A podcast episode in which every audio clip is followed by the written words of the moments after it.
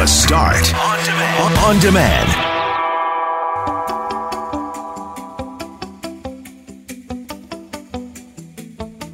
It has been a long time since I've seen a reaction like the one we got this morning to the announcement from Quebec that they want to introduce a tax on the unvaccinated. Where do you sit on that? Speaking on vaccination, we spoke to the food professor, Sylvain Charlebois, on the potential ramifications of this vaccination mandate that's coming into effect for truck drivers crossing the border. Winnipeg's Activate Games, which is honestly one of the coolest places ever, has reached 1 million followers on TikTok.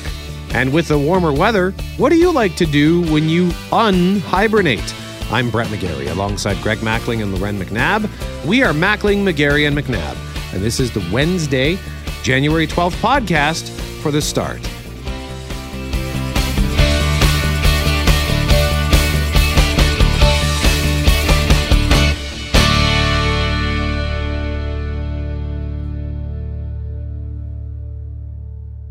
Mackling, McGarry, and McNabb, before we get rolling here, just want to make sure everything is hunky dory. We had kind of a weird day yesterday with all sorts of technical glitches and weird things going on in our lives. So, producer Jeff Fortier, you woke up yesterday. Well, you didn't wake up, you were getting in the shower.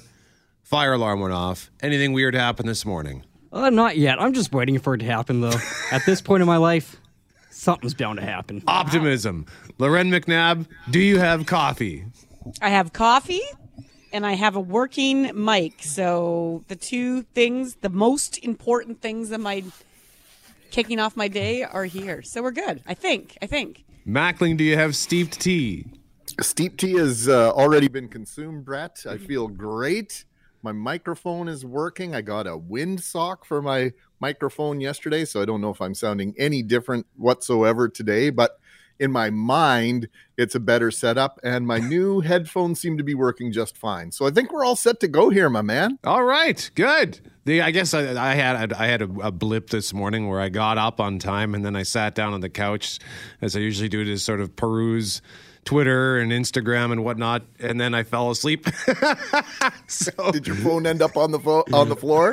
no, it didn't. But um, yeah, I was uh, running a bit behind, and then I had to wait even longer for a taxi because I, I called right when they were sort of doing the the switch, the shift switch. So yeah, I was a running a little, a little bit panicked this morning, but good to go now. So does it not feel like a Friday today? And I don't mean like in a oh yay, I feel good. It's Friday, the weekend. I, I mean in a I'm so tired, it must be Friday kind of thing. Yeah, yeah. I was I, last night. I was thinking about what am I going to order for takeout on the weekend, and then it kind of hit me like, good lord, it's only Tuesday.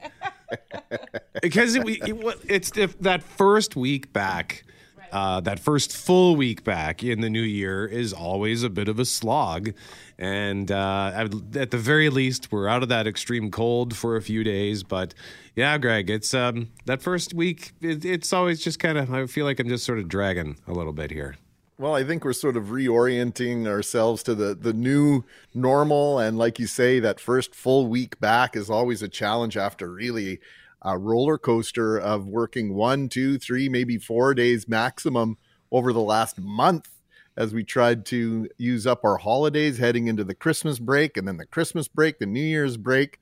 And so now here we are. I got admonished by by Jeff Fortier for suggesting Wednesdays were my second favorite day of the work week. And he said, What do you mean? I said, Well, it starts off kind of crummy, right? Oh, it's only Wednesday.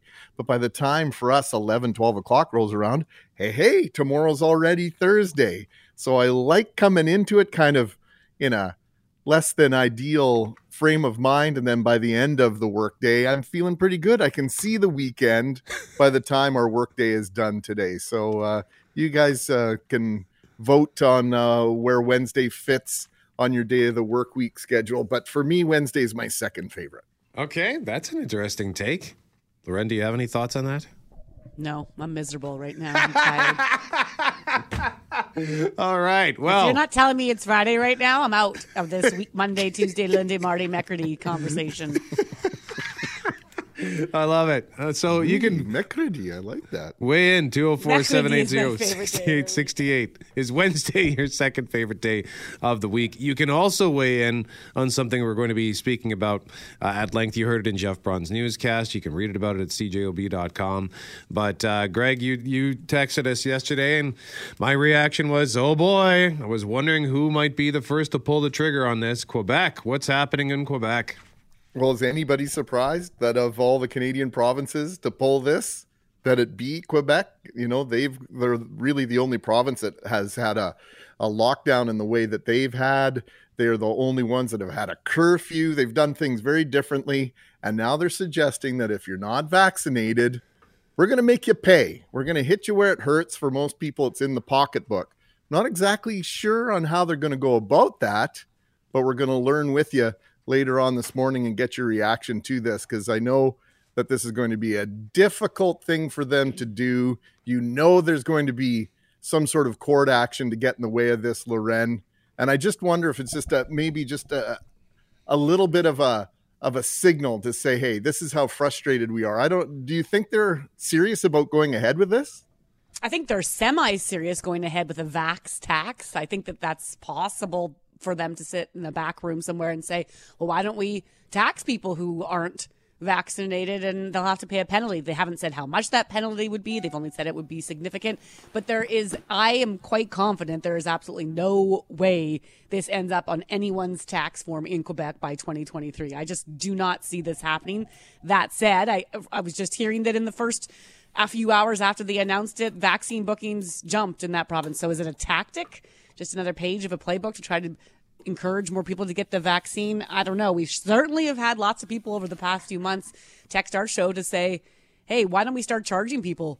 Or why don't we start denying healthcare services, which is just a huge extreme end of the spectrum for those who haven't been vaccinated? Quebec's finding this ground that says, you know what? We want to put people hit people where it hurts if they don't want to get the vaccine. So we'll have more on this at seven o'clock, and again at eight thirty-five, we'll speak to an ethicist because there's going to be all sorts of not just legal, but you know, morally, ethically, does this make any sense?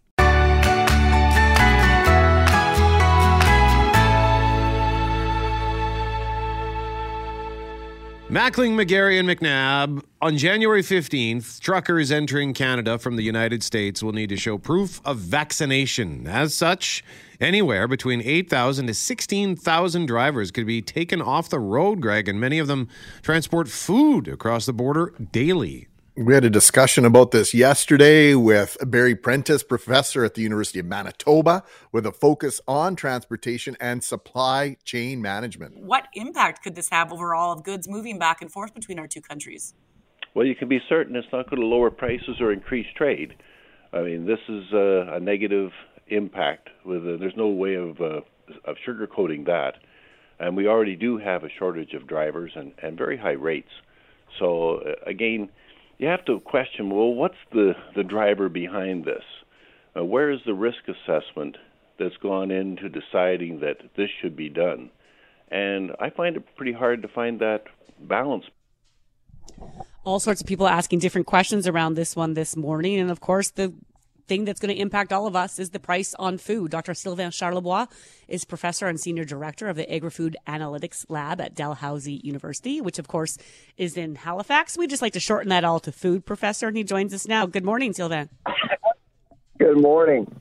So this is really we, we've had that border closure before, but truckers at one point were considered essential to the system, and now we are putting this vaccine mandate on them. It's the first public health me- measure that could really disrupt trade between our countries. What does this mean for Canada's food security, for bringing food in, and for maybe food prices? Well, first of all, I'm glad that you invited Barry Prentice to your show because he knows what he's talking about. Uh, Barry's a good friend, and he's probably one of the top minds when it comes to logistics in this country. And uh, I, I could feel in his voice that he's concerned, and I'm equally as concerned. Um, since March of 2020, uh, I think most analysts, including myself, uh, we were never concerned about Canada's food security as long as the border remains open and, and that uh, that uh, our food supply chain fluidity uh, is not compromised. Now, on January 15th, this is going to be the first public health measure impacting our border, and uh, and that's why a lot of people are concerned. So we're we don't know exactly the numbers uh, or how many drivers will be impacted, but it's anywhere between eight to sixteen thousand. In the United States, 25% of truckers aren't vaccinated at all, and so it's hard to see how this won't impact uh, the the efficiency of our supply chains. Uh, uh, well, starting on January 15th. We've already seen disruptions to the supply chain. I'm thinking in particular West Coast ports, Sylvain. Uh, vaccinated Canadians and Americans are falling ill with COVID, leading to shortages on the labor side. I know at least one company in the city that operates a, a, warehouse and and you know people are working in that warehouse that have never worked there before how do we balance this risk of adding to the labor shortage because of omicron and the loss of capacity because of this mandate now, I, I don't think anyone is against the vaccine mandate. It's just the timing that I think is being questioned. First of all, you have Omicron, and if you talk to any food company out there, they'll tell you that they're missing anywhere between 15 to 20 percent of their employees right now, at the very least, just because they're sick, they're home, or uh, or the employees were in contact with someone who was sick. Omicron is really just impacting uh, the entire system so rapidly. Uh, it's it's hitting the industry like wildfire. So that's one thing, and it's happening right now. It's going to last for a while.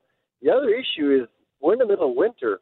We actually buy for over $21 billion worth of food products from the United States every single year.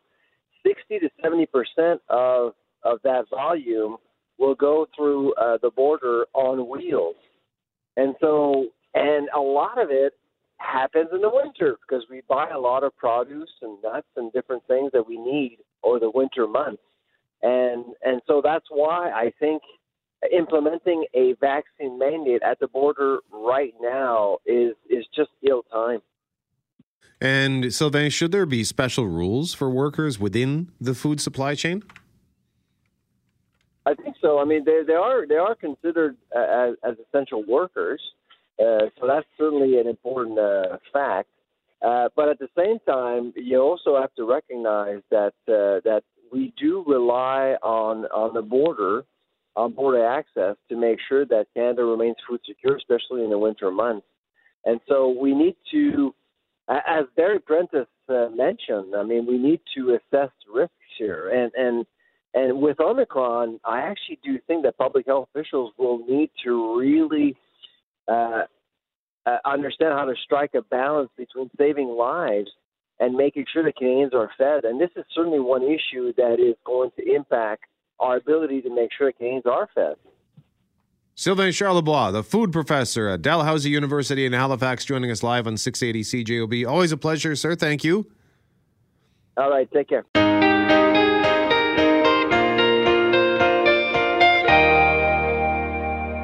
Right now, we want to talk about unhibernation. Now that we have a reprieve from that extreme cold, what are the things that you like to do when the weather breaks a little bit? Are there places you like to go?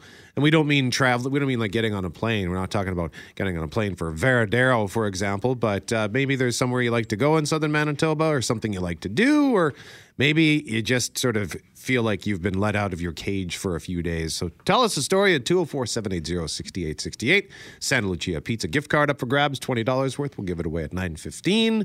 Loren McNabb, why don't we start with you? Well, the difference, even just between today and two days ago, is that you're not having that race to the car, shaking feeling where you finally warm up only when you arrive at your destination. moment, which is really, really nice. I even, uh, when I jumped in the car last night and I thought, okay, again, we're back to manageable winter. Uh, there's lots of places that uh, we like to go. You know, we, we live not far from Red, the Red River, so there's different hiking trails along there. St. Adolphe has a really great, cool friendship trail that they've created that just help gets you mi- your mind off things, and you can hit the hill there for a little tobogganing, which is um, the floodway. It's the it's the it's the dike. There's no hill. Let's be honest about it. But it's been created there to protect the town of St. Adolphe, and so I always like to just get out and do that with the kids. And I I know we're all going to have the same feelings about the forks, but time and time again, when we hit that up every single year, I just cannot believe that when you get to that river and you look back, you, the city really just disappears at some spots, and it's a pretty incredible feeling just to get out and kind of give you that. I don't know. It's it's almost like you can breathe a little easier and. So that those are a few of my favorites. Awesome stuff. Jeff Braun, what about you? Um, for me, oh, yeah, just going for my daily walk when it's really frigid, I have to kind of do it inside, and that really sucks. And it actually makes me a little bit dizzy because I'm just pacing back and forth in my living room trying to get my steps in. So when it warms up and I can actually go outside, it's a huge relief. Yesterday was the best outside walk I've had uh, in a month at least. But the other thing I did yesterday, which I had been putting off, was my license plates were peeling and I had to get new ones.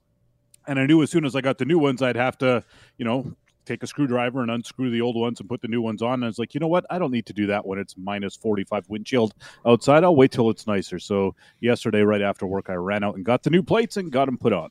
There it is. Yeah, sometimes it's just getting out and doing stuff that you've been putting off. Like I had a couple of uh, Christmas gifts that my dad bought me that I needed to exchange, and I've had no desire to get in the car and do it when it's been minus 30.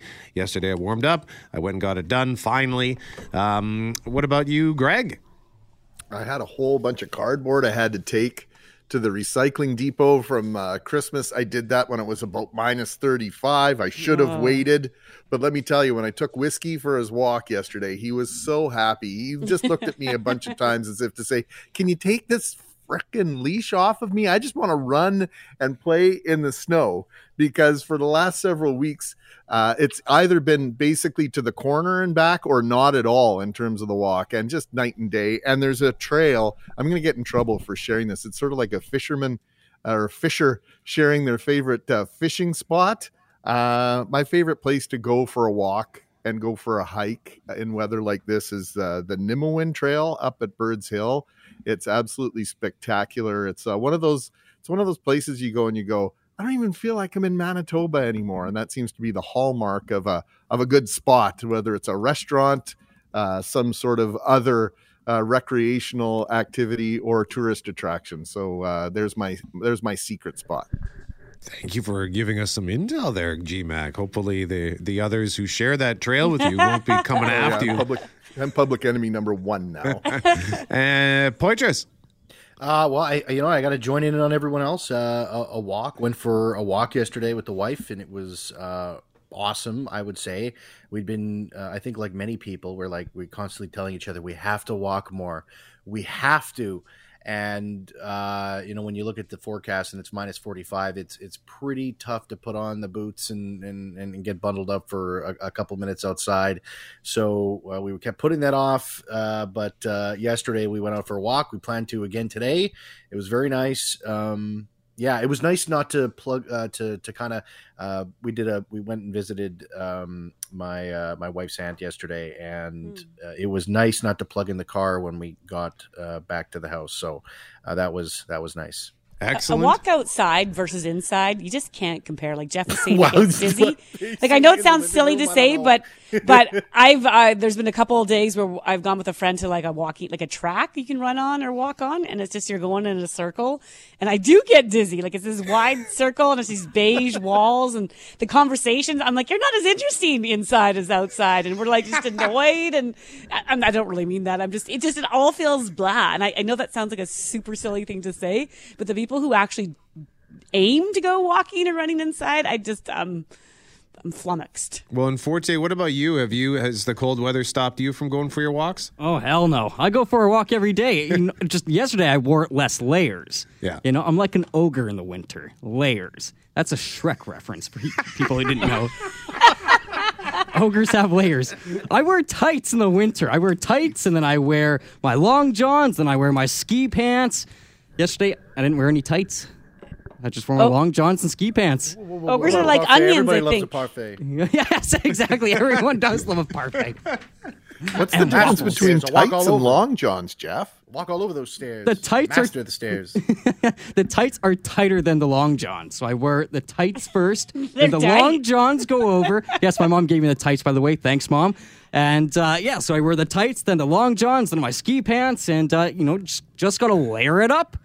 Here's what we need from you at 204 780 6868. What do you like to do when you can unhibernate for a few days during these frozen months of winter?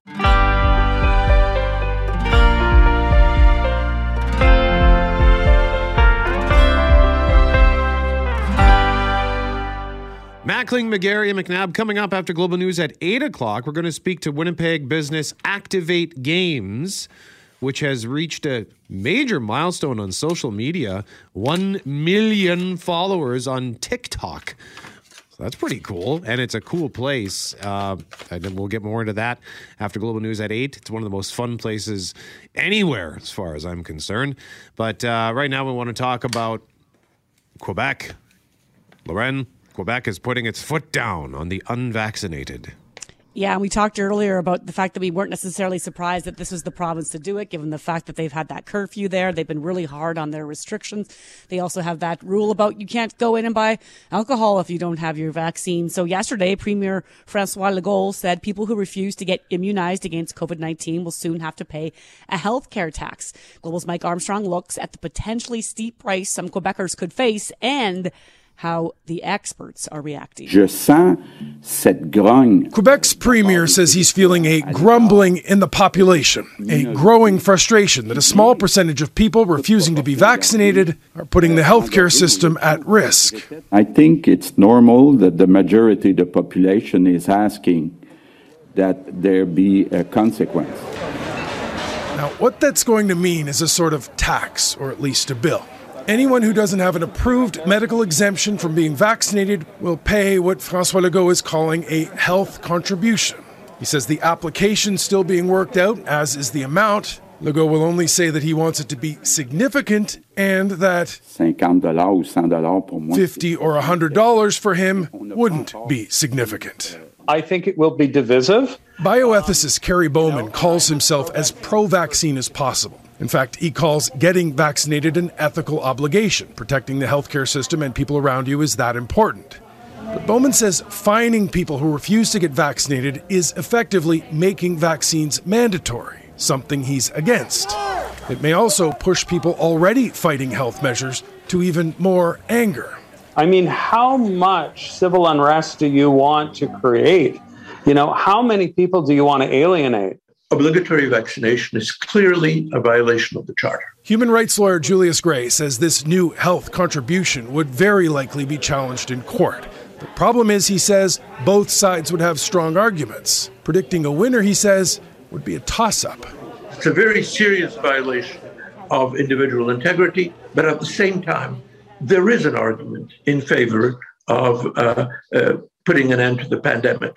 They put a very important burden Now, one thing the announcement may have done for the premier is change the headlines. Quebec's national public health director resigned suddenly Monday night.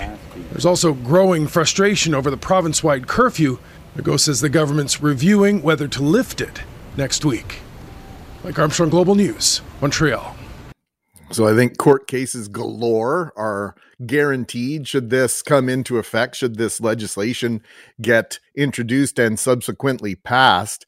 And I think, you know, uh, when you listen to that report, and that's just a couple of minutes of conversation on that, you heard some uh, very distinctive, very accredited experts on this. And I think you could find very, very good lawyers that could argue either side of this. And so when you talk about it being a toss up, I think that just means this is going to get probably tied up in court before it ever gets enacted. And one of our listeners uh, sent a text message this morning that I think encapsulates the way uh, some people on the affirmative side of this feel. And Cody says this I feel like Quebec will be loaded with ammo when it comes uh, to fighting this. The country does the same thing with cigarettes, right? I smoke and I pay way more than I need to for a pack of smokes because it's been proven I'm a bigger strain on the system than a non smoker. If Quebec can prove that unvaxxed people pose a larger strain on the system, I think they are good to go. and they can't jack the price of goods, so they hit them on their taxes. I don't think they will be the only province that tries it either. And one of the legal arguments I've seen on this, Loren, is the fact it's one thing like cigarettes to impose a tax on something you do. The difficulty lies in the minds of many legal experts in the idea of taxing you for something that you haven't done. Hmm. It is a different equation there. And I think it would have to come down to that listener's point about dollars and cents if you're really going to make it make sense to people.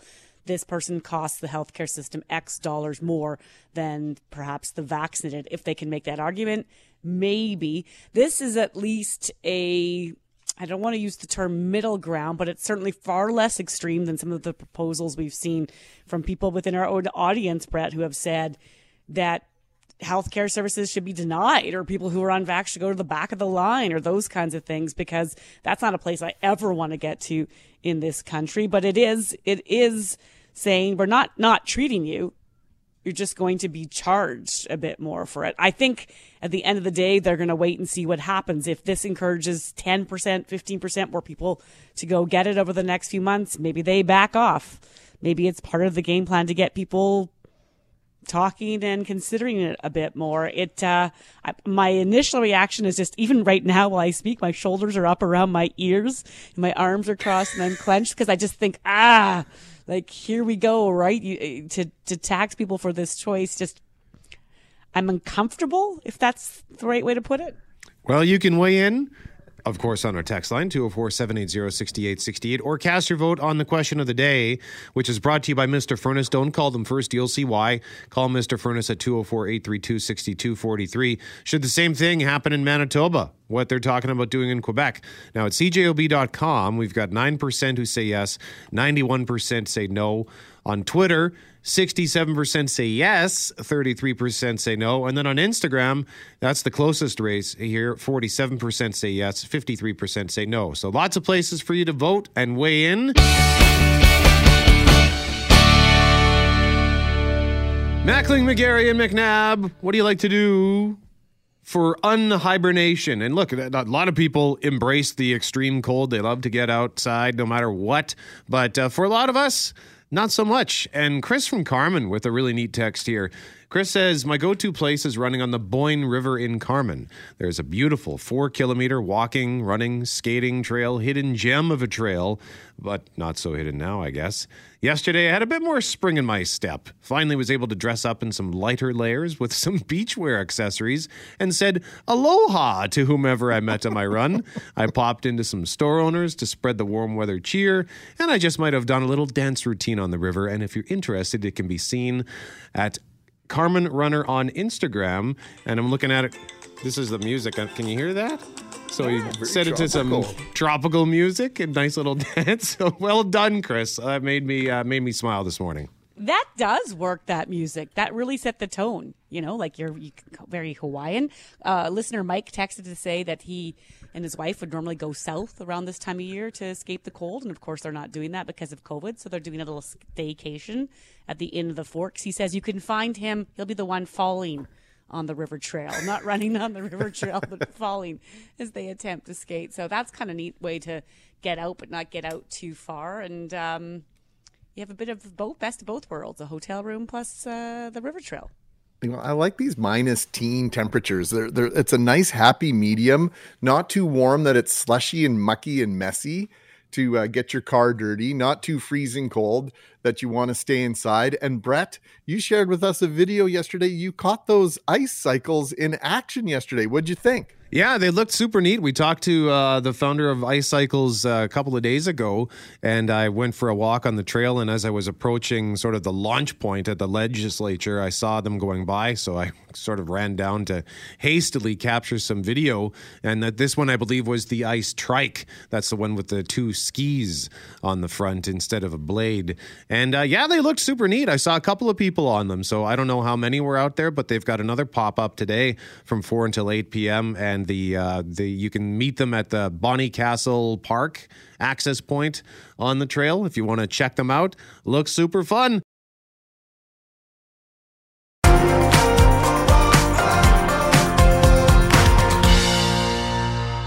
Mackling, McGarry, and McNabb, as we've been telling you this morning, Jeff Braun's been telling you in Global News, Quebec wants to impose a vax tax, a financial penalty for the unvaccinated, and we are getting boatloads of feedback at 204 780 6868. Loren, what you got?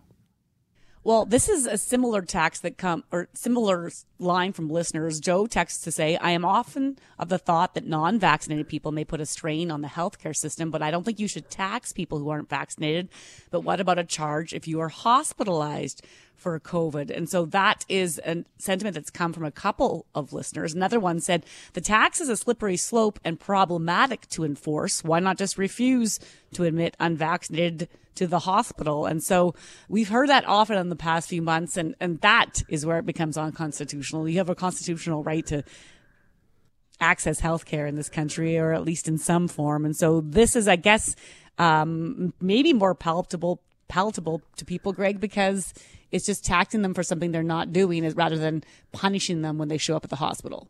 Yeah, and that is like I said uh, earlier when we were discussing this. That that's part of of this that is a slippery slope for several lawyers that I saw quoted. It's one thing to impose sin taxes like on cigarettes, like on alcohol, like on marijuana, but to tax you for something that you're not doing maybe a little bit more difficult. One another one of our listeners says definitely in favor of a mandate for the vaccine, anything it takes to get out of this pandemic. And and you know, that listener is sort of calling it what it is, right? It really is what it is. It's not necessarily a, a vax tax, but more of a backdoor to a vaccine mandate.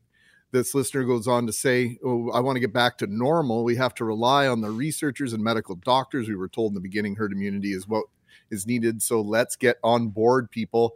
And then uh, one of our very loyal listeners, uh, Brett, uh, on the uh, other side of this. And that's, uh, is that Arthur? Yes, sir. All right. So Arthur says the Legault decision to levy a tax on Quebec's unvaccinated residents is justified only if resulting hospitalization imposes a directly related additional cost in the already overburdened healthcare system. Uh, prior taxation imposed on those not putting excessive strain on the provincial treasury is both unconstitutional and immoral. One can legitimately be held responsible for one's decisions only after precipitating action follows, not beforehand. Arthur, well said, eloquent as always. Thank you very much, sir. Yeah, this whole thing, I my first reaction was, oh boy, this is. Uh, this is going to be a, a bit of a mess. But uh, as always, our listeners are sort of helping to put things into perspective. And again, if you want to weigh in, cjob.com for the question of the day, or on Twitter or on Instagram. Uh, final thought, Loren? Well, I was just going to say, Greg, you had made that point about the listener who said that the tax on cigarettes, you know, people who smoke pay an additional tax because uh, in the, the, smoker does put an additional strain on the healthcare system. One of our listeners texted about grass. If you don't cut your grass on your boulevard, does the city charge you? Have you ever had that fine levied at you? What other examples can you think of that if you don't do what's being asked of you where you get that fine and, and can you can you put them in the same column as a, a vaccination tax the same as uh, that cigarette pack tax or something else let us know 780-6868 we got a fun story for you about one of the most fun places on planet Earth. I exaggerate not. And it just so happens to be right here in Winnipeg on Portage Avenue in Westwood. It's called Activate Games, and they have hit a big milestone on social media 1 million followers on TikTok. And based on their research, they might just be the first Manitoba company, if not Canadian company, to do so, Greg. Last year, TikTok was the most popular website on the World Wide Web, surpassing Google last year. So, this is a big deal. Activate is a high tech gaming facility where players jump, climb, and dodge through hundreds of interactive games. It's like being inside a video game. We were there, Loren, on New Year's Eve 2019. We had an absolute blast, and it was uh, really set to become a regular part of our rotation of activities before the pandemic hit. So you talking about the popularity of TikTok there is why we're bringing on our next guest, or at least the hook, I think, for it. To Activate has amassed over 150 million views on TikTok, which is, of course, a social media platform with short burst videos. It has 1 billion users around the world. So hitting 150 million views on TikTok is a pretty big deal. Adam Schmidt is the co-owner of Activate Games and our guest this morning. How's it going, Adam? Hey, pretty good. How are you? I'm good. What What do you think? 150 million views. Why is this a big deal for you guys? Um, I don't know. I uh, when we put when we put it up, uh, we just we kind of uh, you know someone from Winnipeg came that was actually um, a popular uh, radio host, and he posted it on his TikTok, and all of a sudden we started getting people coming through the door saying, "I saw it on TikTok. I had never heard of it. I've been you know they live in the city, never heard of it." And then all of a sudden they're coming. And so we thought, why don't we make a TikTok account? And so it, yeah, it really blew up. And so uh, um, we get franchise requests from around the world, um, like uh, some some days like 200 a day, and and so Activate kind of really went global when we made this TikTok account, which was which was really cool. Um, but yeah, that's why I think it's it's pretty cool because it, it really gets the, the name out there, and so it, it allows us to kind of expand and figure out new opportunities. And uh, yeah, it's pretty neat. Obviously, the pandemic's been uh, difficult for your business and businesses like yours in entertainment and rec- recreation. How are things going? Mm-hmm. How are you managing uh, in this in this fourth wave, Adam? Great. Um, well, I mean, obviously, we we dropped our capacity a little lower than the government wanted us to, like our uh, uh, our max. We we dropped it to 25 percent just to keep things really safe. But uh, yeah, I think everything is going to go really well. We've actually used this opportunity to really try to expand everything.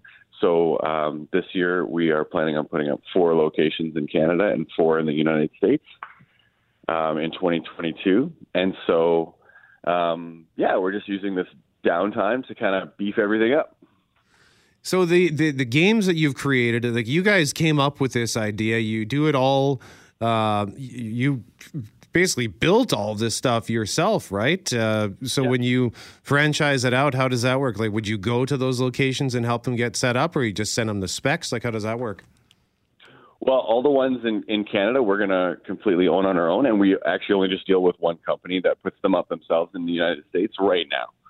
So uh, we, we haven't quite uh, finalize the franchise model for for everywhere else. But uh, but yeah, we're going to make everything here right in uh, Winnipeg, and we're taking possession of a a new warehouse uh, on Friday. That's where we're going to be. Uh, so we're just basically quadrupled our size um, come Friday. That's amazing. Yeah consider you've done all this in the past just a couple years alone and in the midst of a pandemic adam i'm curious then so you're you've had this expansion what does that mean in terms of the people you're employing in the different cities you're in now? Yeah so um, we're just we're always going to keep our headquarters here and so we're going to have to hire a bunch of extra people. Like we've we've done a lot of hiring in the last week actually. Um, and um, and then individually, like throughout every city that we would put them in, we're putting uh, we're opening up a new store next month in Toronto, um, and so yeah, we would have to just hire just for that store. But as as more stores go up, we have to sort of beef up our headquarters here in Winnipeg. It's an exciting story, not only the storefront here in Winnipeg, but the behind the scenes and everything that's going on, and your and your goals to to grow right across the world. Adam, we appreciate this. Congratulations, and keep in touch with us. Thanks. Thanks so much, guys. You can get more information on them online. Their website is activate.ca, or of course, you can follow them on TikTok and uh, be one of the 150 million views as they have reached 1 million followers. Super impressive achievement on social media. And uh, honestly, if you've never been there, just at least go to our Instagram to watch the video we've posted. It's, it's like, it still blows my mind, Greg, when I think about it, how cool it was there and how much fun it was. Yeah, it's one thing to work a joystick and to sit down and, and play a video game on your TV, but when you are actually Mario, you are jumping up and down and avoiding uh, the different things that you need to dodge and, and the, the digital lights and the and the and the competition that's involved, it is absolutely stellar entertainment, and it's a pretty darn good workout too. Loren, have you been with the boys yet?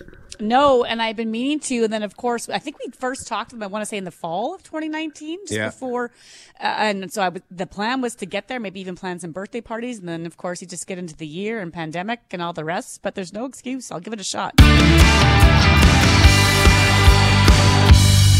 Mackling, McGarry, and McNabb.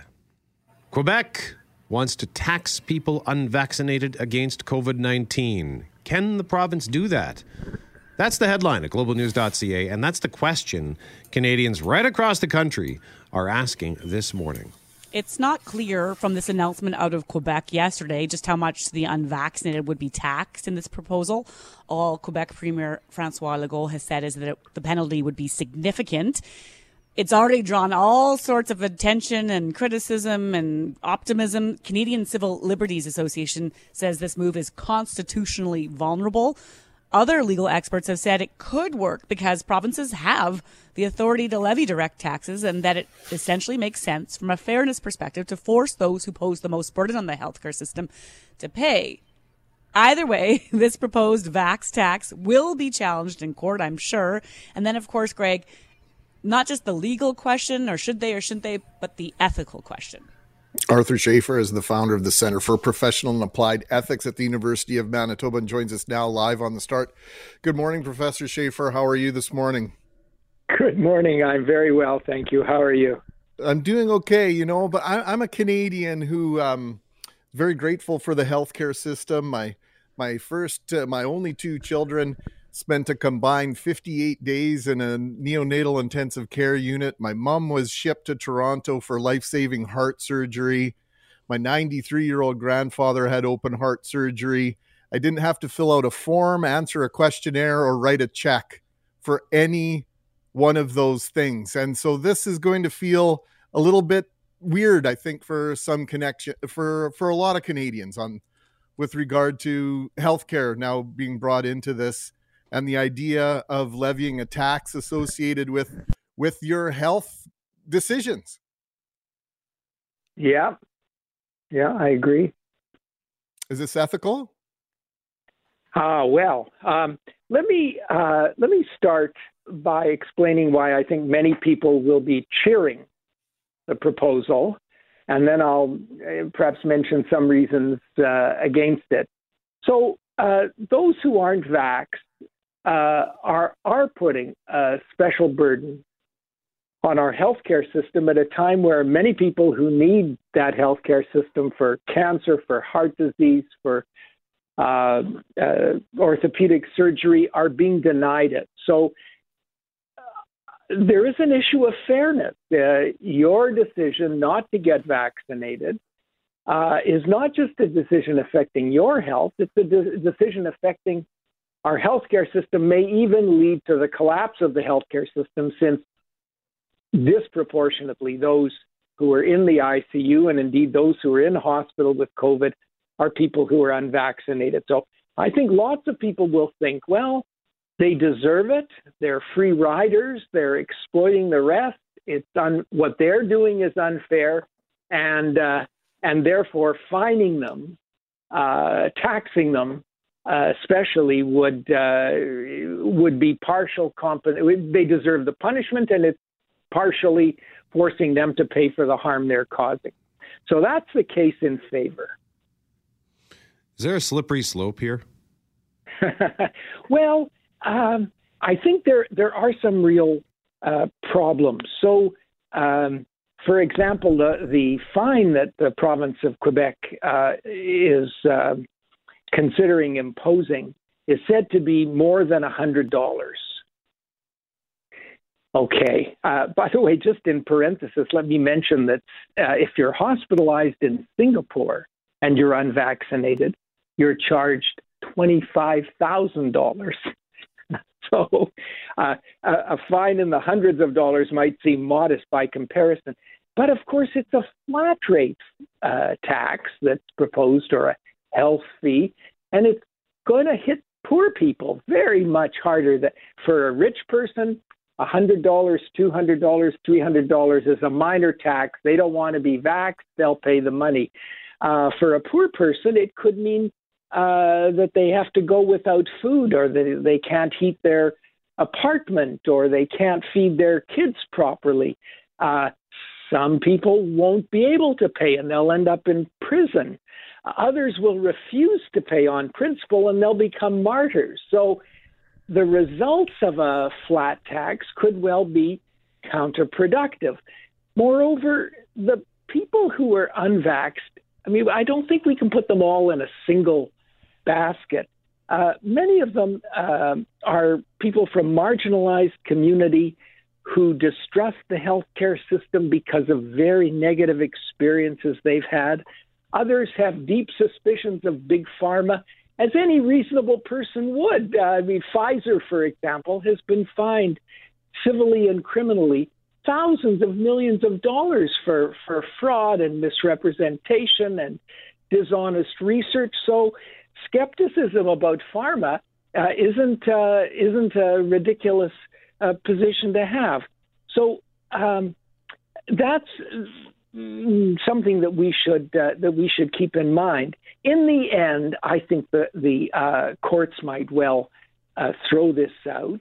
And the argument is going to be first, is it necessary? Are there other things the province could do?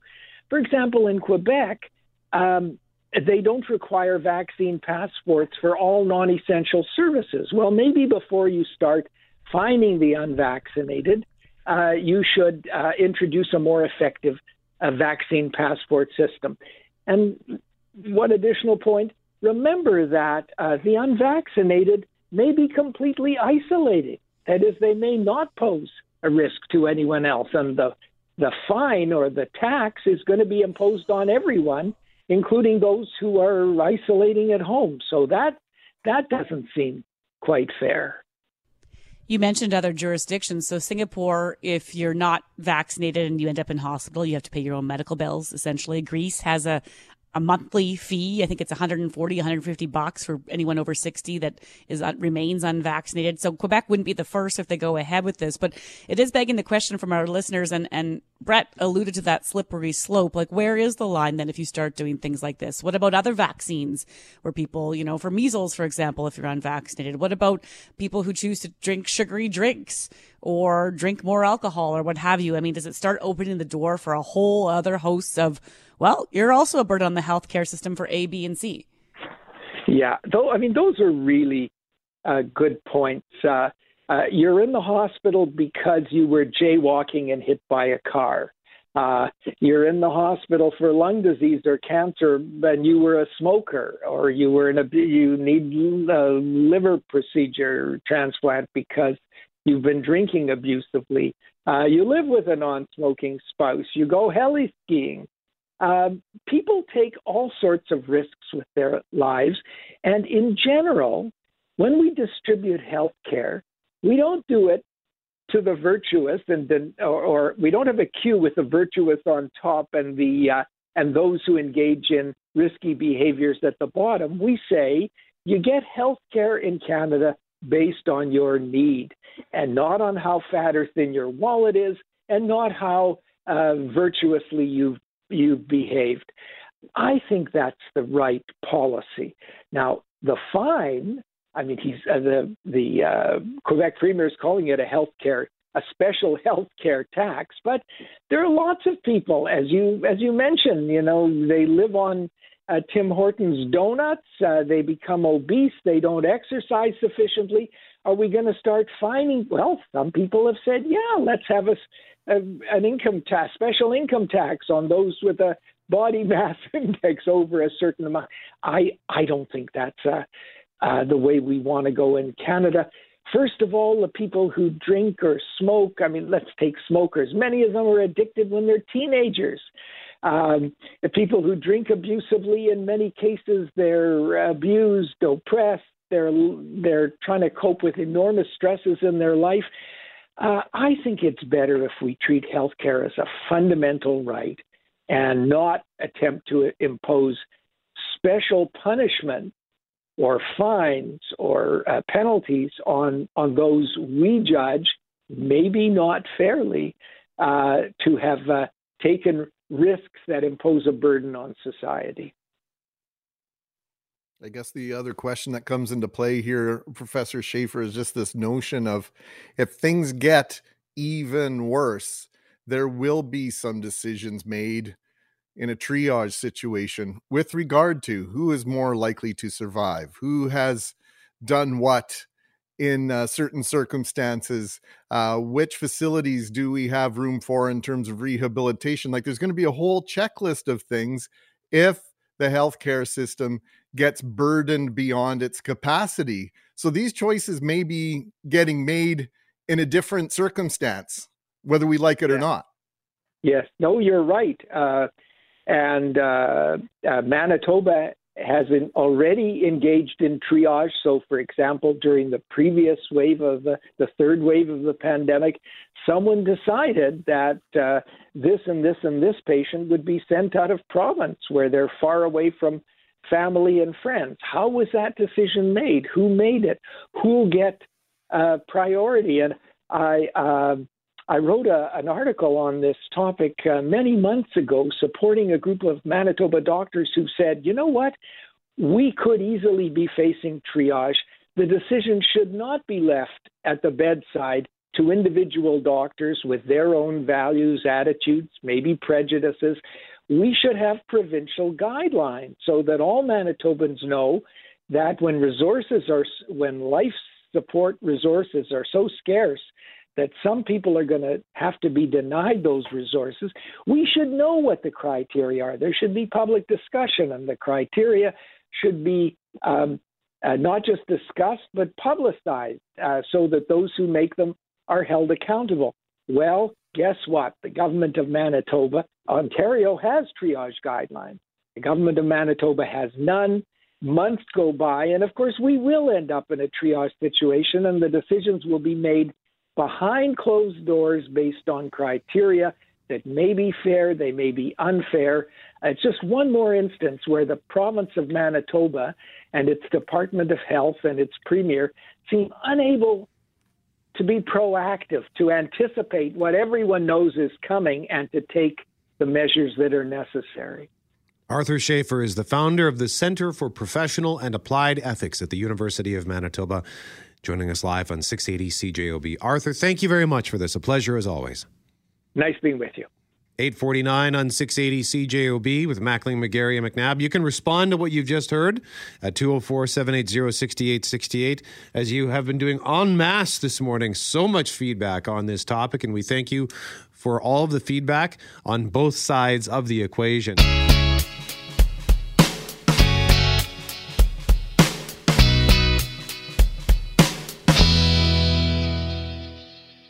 Mackling, McGarry, and McNabb, we are getting all kinds of feedback this morning on this Quebec vax tax discussion, and we thank you for all of your feedback. Um, we got one text message in particular that you flagged, Greg, that uh, certainly knocked my socks off. I imagine it did to Loren as well, and hopefully it, it has the same effect on uh, some of our audience. Well, it's a perspective that uh, none of the three of us have based on our time on this planet alone.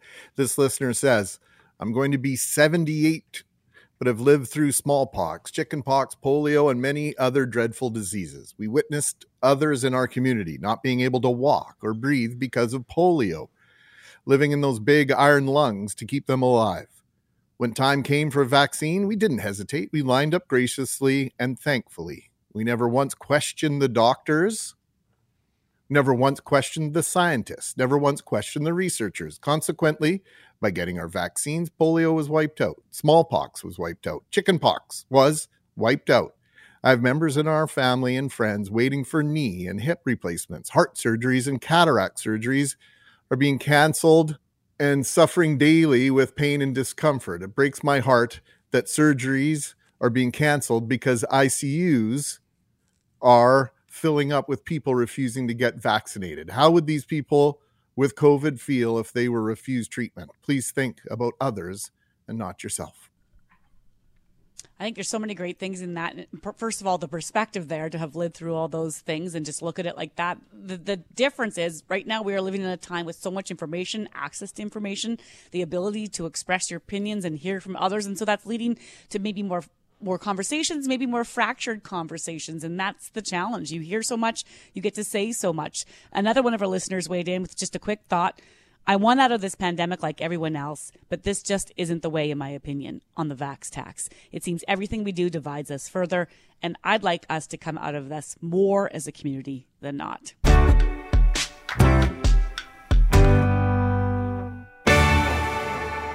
Mackling, McGarry, and McNabb. Our question of the day at cjob.com has to do with our contest unhibernation with the warmer weather. A lot of Manitobans are going to be getting outside and I know a lot of Manitobans still get outside regardless of how cold it is. Lots of hardy Manitobans embrace winter no matter what. Uh, but for many of us, yeah, minus 30, I'll rather, you know, you might want to stay inside. So the question is the frigid temperatures are gone for a few days at least, which means more Manitobans will head outside. What gets you outdoors in January? And that's what we're asking you for a chance to win Santa Lucia Pizza. And Loren, I think uh, Rudy has a suggestion that uh, you might like. And I would love to read Rudy's text, but oh. I'm trapped in MFA land, which in my mind stands for something else right now, if I'm not going to lie. It does not stand for multi factor authentication. However, I've had to log off and on because all four members of my family are online right now, and I don't know what's going down. But Phil, just carry on, okay? I'm not part of I this. See I see Rudy's text. Okay, go I can for it, bail Greg. you out here. Oh, this Rudy wants a treat there. Can you hear her yes. barking her head off there? Rudy says ice fishing with bacon and eggs in the tent. Later, deer sausage in between catching fish. This is my dehibernation. And one of our listeners said earlier that they like to go out and do the snowmobile poker derbies, you know, even when it's minus 28. And I I bow to people who are that dedicated to that activity, how much they love it. I, I think it's fantastic. I, I, just can't do it when it's that cold. Yeah, and I, my microphone here. And I, what I, by the way, I love this. What's just happened here because with everybody doing remote, dealing with remote learning right now, and so many of us working from home, Loren's having problems trying to stay connected. Greg's dog is in his face. Uh, so I just I think that was beautiful. But Chris from Carman is our winner. Chris says my go-to place is running on the Boyne River in Carman. It's a beautiful four kilometer walking slash running slash skating hidden gem of a trail, but not so hidden now, I guess. Yesterday, I had just a bit more spring in my step with the warmer weather. Finally, was able to dress up in some lighter layers with some beachwear accessories. I said aloha to whomever I met on my run, popped into some store owners to spread the warm weather cheer, and I just might have done a little dance routine on the river. And if you're interested, it can be seen on at Carman Runner on Instagram, and it's accompanied by this rather tropical yes. music. Even at one point, goes and sits down in a lawn chair under an umbrella that he's set up on the ice. Right so, on, Chris. way to go, That's Chris! how to do it. Pretend minus twenty is plus twenty, and you're laughing. Especially when it's sunny outside, the sun is so can be so bright and vibrant on a nice, crisp winter day. So, Chris, you're a winner. Congratulations! Hey, thanks for listening to the Start Podcast. We are available on Apple Podcast, Google Podcast, wherever you find your favorite podcasts. Subscribe now and never miss an episode. And if you like what you hear, rate the show, tell us what you think. And hey, even tell a friend about the podcast. Be sure to follow us on Twitter and Instagram. Greg is at GMACKWPG, that's G M A C K WPG. I am at Brett McGarry, B R E T T M E G A R R Y. And Loren on Twitter is at McNabb on Global and on Instagram at McNabb on CJOB. Talk soon.